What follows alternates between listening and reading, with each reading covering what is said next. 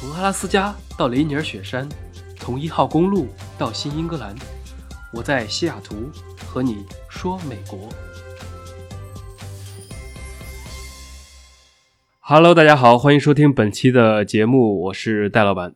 昨天陪一个朋友去看房子，没想到现在的市场还真是火热，一个房子标价八十五万，结果很多人想买，最后是加价了五万，以九十万才成交。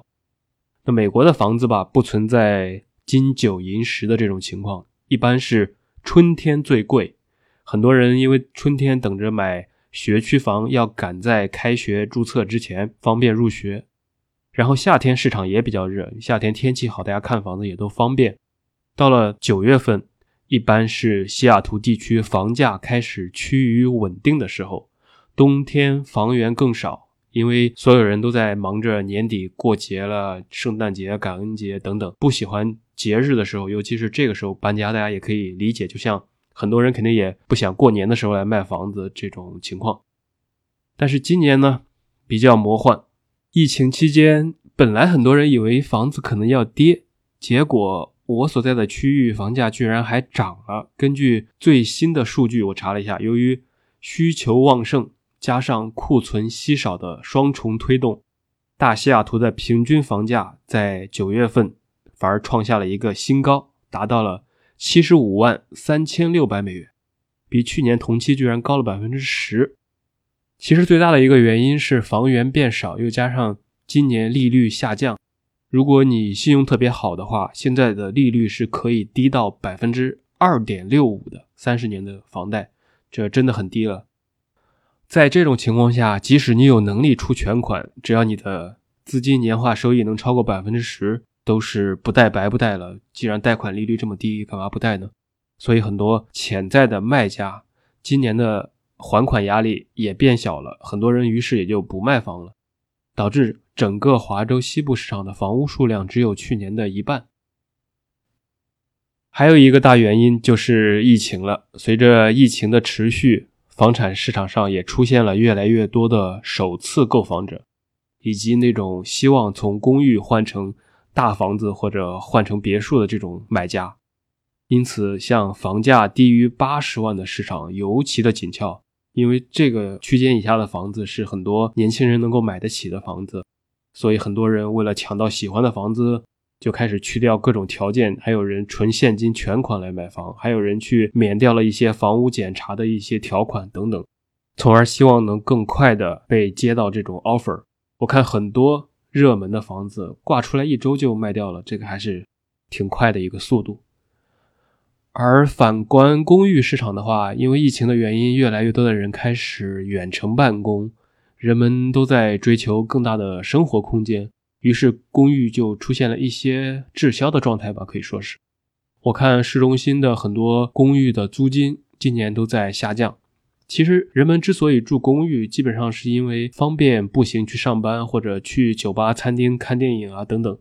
但是过去的六个月当中，这些事情全部从我们的日常生活中开始有一定的减少，因为大家也都可以理解，越是这种疫疫情期间，大家越不想去这种人口密集的地方。然后越来越多的人在公寓办公的时候呢，就会感觉到空间不足，从而想追求更大的空间。另外，由于不用去办公室了，中心区的房子吸引力也是产生了下降，大家就更倾向于住在周边环境更好、空间更大的地方。出于相同的原因，很多租房的人也开始想买房。再加上我之前提到的贷款利率创下历史新低。就多重原因吧，导致了这波行情。这就特别让我想起来了，我刚买房的时候，干脆呃顺便讲一讲我当时买房的经历吧。刚工作的时候，我是住在市中心的一个公寓，一个月两千美元。西雅图还是比较贵的，核心区好一点的一室一卫基本上都是这个价。如果你跑远一点，或者住没有那么好的区，或者比较旧的公寓。可能一千五也能拿下，但是在市中心两千是比较正常的一个价格，面积也是大概五六十平米。美国这边的出租公寓一般还是比较好的，一个楼里面像各种配套都有，健身房啊、娱乐室，很多高级点的公寓，还有各种酒廊、会客厅、烧烤架、会议室等等，你都可以预约来免费使用。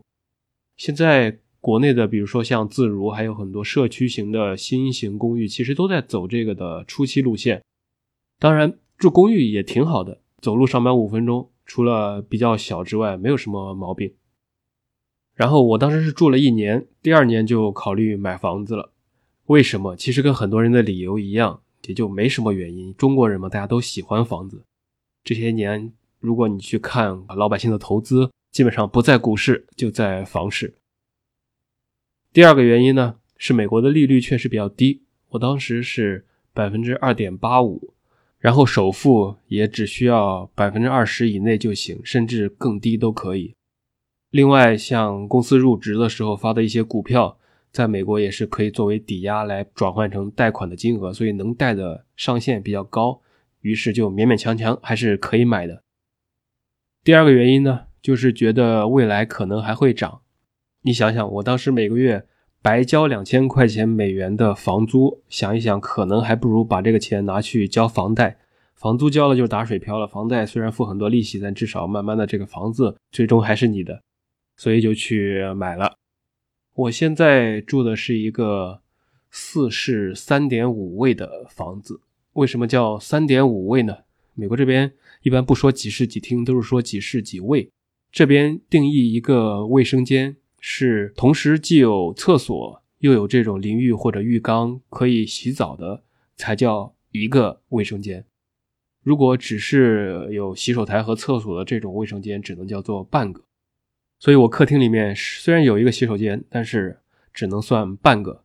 整个面积大概是两百平米左右，有一个双车位的车库，还可以，面积是够大了。我只住了一个卧室和一个书房。很多人其实是可以把另外两个卧室租出去的，一个租个八百到一千，其实就还挺划算的，可以抵扣回来不少房贷。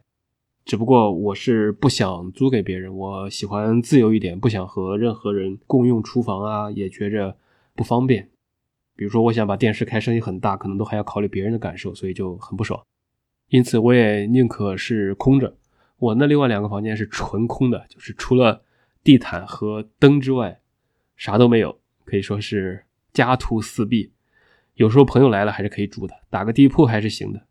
这就是我的买房经历。那像有一些人呢，如果买了房子单纯来出租，假如每个月他付三千块钱的房贷，然后收租如果能收回三千五，能有正现金流，就还是不错的了。只不过整体而言啊，在美国投资房产的话，如果想靠涨幅赚钱，并不是很划算，至少跟国内比差远了。但是自己住应该还算不错，因为环境比较好，面积也相对大一些。当然，不同的区域差别也很大了。像中国人或者说华人都喜欢买好区的，治安好、交通好、学区也好的地方。所以我们这边普遍中国人爱买房子的区域，基本上都在西雅图的东边。像如果是两百平米左右。两层带个小院子和车库的，叫做所谓的别墅或者独立屋，均价都是八十万左右了。稍微好一点或者新一点的，很多都在一百万以上。如果你是买西雅图的南边或者北边稍微那么差一点的区，可能五六十万就可以买到同等类型的。但是像一些核心区，比如说如果你想跟比尔盖茨做邻居，那就很贵很贵。整体上而言，跟北京、上海、深圳来比的话，如果按照收入房价比来计算，还是便宜的。像这边收入不错的年轻人，可能工作几年之后不靠父母自己买房是可以实现的。这个在国内一线城市相对会压力大一些。如果换一个别的城市，情况也是千差万别。同样的房子，像在西雅图一百万的，在硅谷可能要两百万以上。压力还是大的。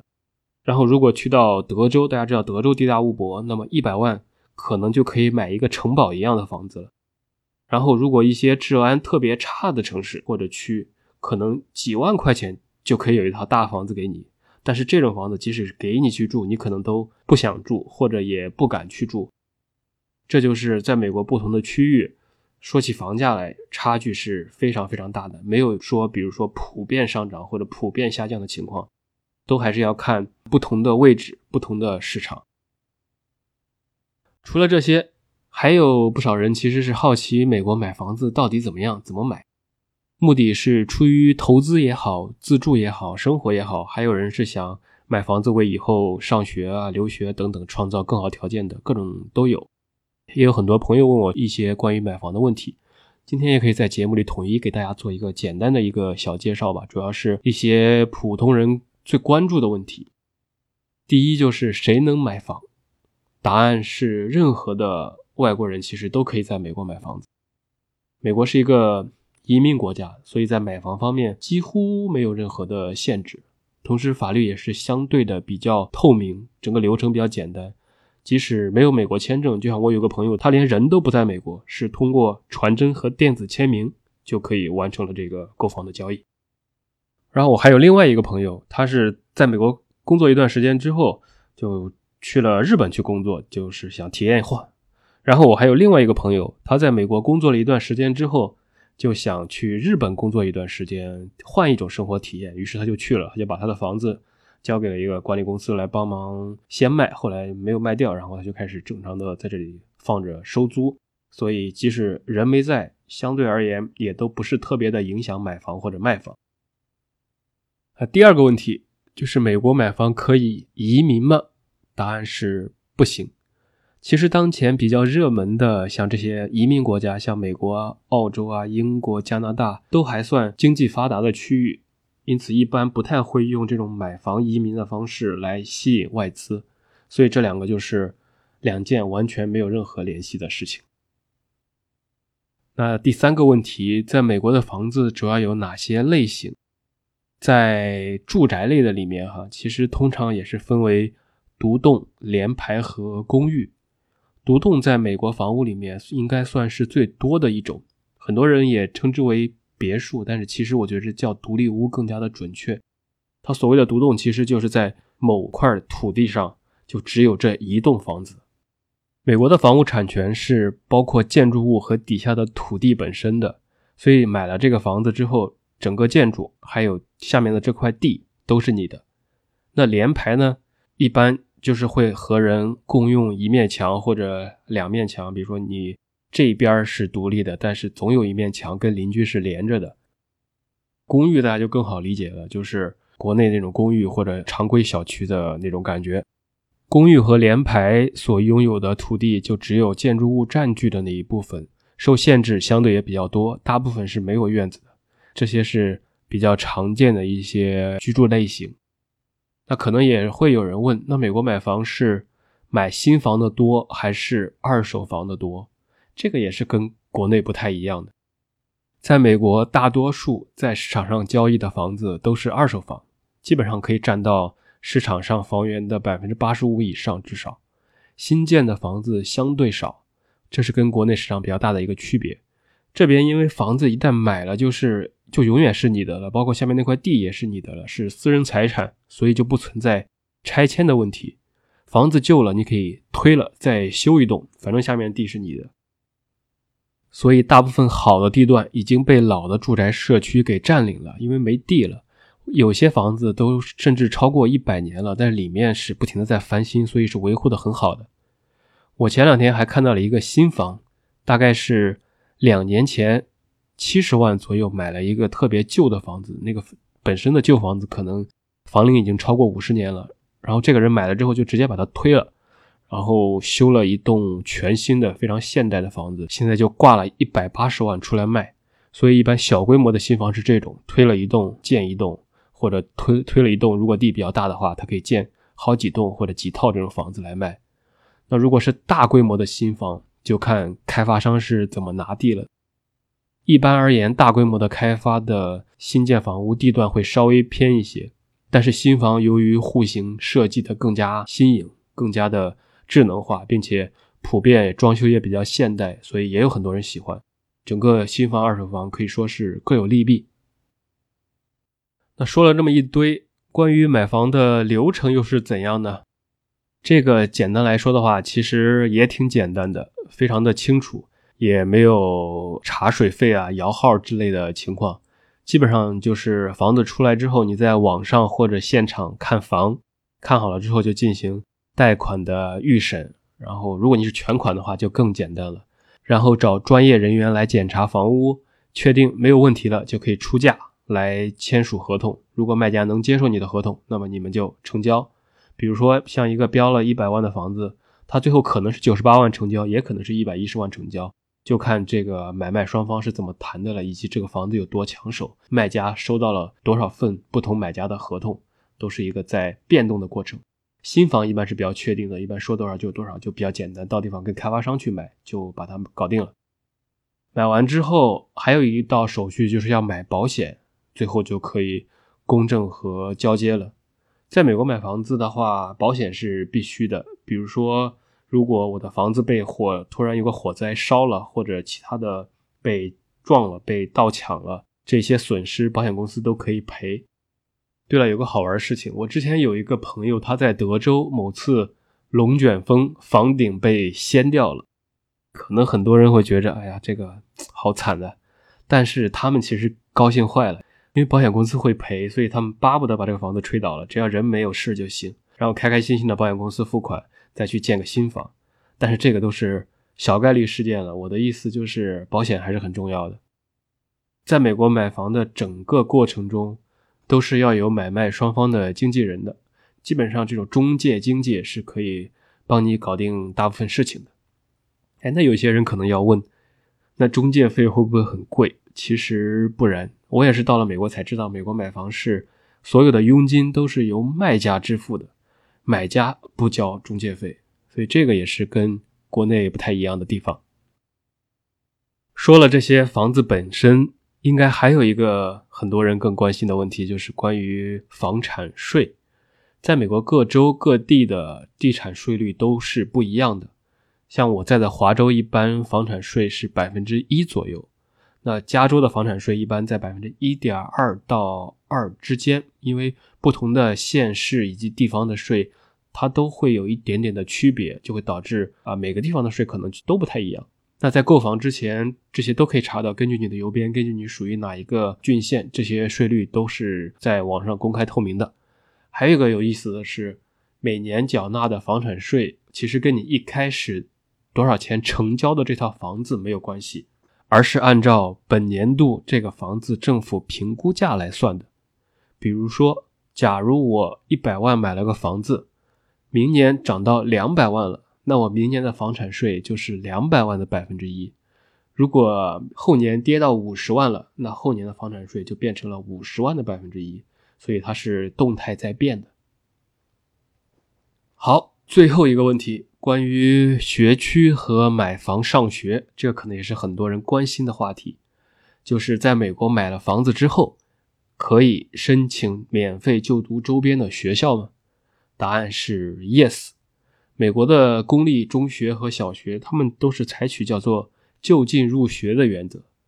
好学校必然会吸引家长来买所谓的学区房，进而推动房价的上涨。然后房价贵的地方呢，交的房产税也就越多，这些税务最后又回拨给了学校，学校就更加的有钱，自然也就越来的越好，就成了一个循环。比如说，我有一个朋友的小孩他们刚刚上小学，或者说是应该叫小学前班吧，就小学前面那一级，最近开始上网课，听他们讲，学校给每一个小孩都发了一个 iPad，专门用来上网课的。然后还有一堆壳啊、支架啊等等，感觉还是挺爽的。在美国这边当小朋友还是挺爽的，都是免费。当然，这些钱其实就是你交的房产税的一部分。其实羊毛还是出在了羊身上。美国的法律规定，任何的孩子，包括父母是偷渡者的孩子，只要是在居住在这个学区里面，居住也不一定是买房哈，就是租房也是一样的。租房和买房对于上学来讲。是没有任何区别的，只要你的物理位置是在这个学区之内，在这个学校的范围之内，都是享有免费教育的权利。所以就导致，即使是学区房炒的也没有那么厉害，因为买不起的可以租嘛，不会影响你最后的非要上这个学校。但是好学区的意义呢，主要在于保值加上好租。你的邻居会相对比较好，然后社区也比较安全，然后周围人口的素质可能要好一点。这些在房价上涨的时候可能看不太出来，它并不会带来多大的涨幅上的区别，但是跌的时候就能明显的看到学区房扛跌的效果了。这也是为什么很多人要买这种房子。这些大概就是美国买房的基本情况了。我这个人是对去探索没有去过的地方特别感兴趣，所以我基本上把大西雅图区域所有的好区坏区都去过了，也顺便看了看房子啊，看了看社区等等。像比尔盖茨啊、杰夫贝索斯他们住的社区，我逛过很多次；像一些黑人比较多的所谓比较差的区域，我也溜达过。看过的房子怎么着，估计也有一百套了。总体来说，我觉着美国的房子在各地差异还是很大的，不管是从外观的风格到价格到税率都不一样。其实还是那个老道理，一分钱一分货，贵的房子肯定有它的道理。如果从投资回报的角度来看，像一般定义上的房产投资出租后的毛租金回报率达到百分之七到九。再扣掉成本或者管理成本，净回报率如果平均能在百分之五到六之间，就算很不错的了。至于房子本身的涨幅，就很看情况。前两年可能有些地区每年涨百分之二十，有些地方可能完全不涨。如果遇到经济危机，可能还会跌，所以就不太存在组团炒房的现象，跟国内的房价涨幅没法比，所以。如果你是为了在美国买房来博这种涨幅和升值的话，那么我个人其实没有太强的建议来美国买房子。如果是刚需的人，一般就是该买就买，早买早享受了。总体上而言，就我个人体验而讲，亚洲人是比较喜欢房子的，中国人、印度人基本上是买房主力军。其中中国人相对而言还算是比较有钱的，家里人不少能够支持的，很多人。工作没多久就买个房子，这点而言，很多外国人提起都羡慕的不行，因为他们的爸妈不太可能帮忙给首付之类的。比如美国人，他们的文化就不一样，父母有自己的生活，退休了之后还要去过自己的日子呢，可能会支持一部分，但是不太可能一辈子为了一套房子拿出所有的积蓄。那印度人呢？一般他们的工作都还不错。印度人很多在美国基本上都是做 IT 方面的，收入就还行。但是他们本身一般会相对比较穷。印度大家也知道，为什么印度人在美国比较成功呢？就是因为很多人真的是为了逃离印度，砸锅卖铁来美国上学，一门心思想留下来。我甚至之前还有上大学的时候，同学有印度女生，他们就是为了逃婚所以出来的，就压根不准备回去的，因为他回去。他就要被包办婚姻，或者或者怎么着，又加上又加上印度相对他们有之前的种姓制度，阶级的流动比很多地方要更难。如果你的出身不好的话，可能就不太好进行一个阶层的跨越。因此，这部分印度人到了美国，真的是很努力的，是一种破釜沉舟的感觉，一门心思怎么着，无论如何都要留下来，是很多印度人的现状吧。不像中国人，我们是。在美国可以回国也可以，因为国内反正也很好，大不了就在国内工作也是一种挺好的选择。在这种情况下，印度人普遍也是要两个人结婚之后，甚至或者工作一段时间才买得起房子。那如果是美国人，或者说传统的美国白人，那我这个年龄的同事基本上没有买房的，我一个都没听说过，全部都在租房。他们不是穷，其实你如果说大家收入都差不多，他们也不穷，只是说他们在玩乐和爱好方面是非常舍得花钱的。如果他们有些人喜欢去看橄榄球的，橄榄球一场门票两百多美元，我觉着都非常的贵。然后有些人是去买年票去支持他的球队的。你说这个钱换成很多中国人的思维去看一场球赛花那么多，他还不如吃点好的或者攒点钱来买房什么的。所以就是文化不一样，很多美国人觉着年轻的时候买房没有太大的必要，自己租个小公寓也挺好的。这就是想法和文化的不同。不管怎么说，不管有没有房子，不要跟别人比，没什么可比性。自己过得开心，其实才是最重要的。大家如果觉着有个房子心里比较踏实，那就该买就买。如果觉着无房一身轻，潇洒走一回，那当然也是一种很好的生活方式。好了，啰啰嗦嗦发散了半天，这就是本期的情况。简单跟大家聊了一下美国买房的情况和我之前的一些经历。上周实在是太忙了，晚更了一天，准备这周可以多更一期。那按照我们电影里面经常看到的，有了大房子，还需要一辆大排量的车或者那种美式肌肉车，接着再养一条狗，这样才算美国生活的标准配套。那下期我们就来聊一聊我在美国养柴犬的事情，我们就下期再见。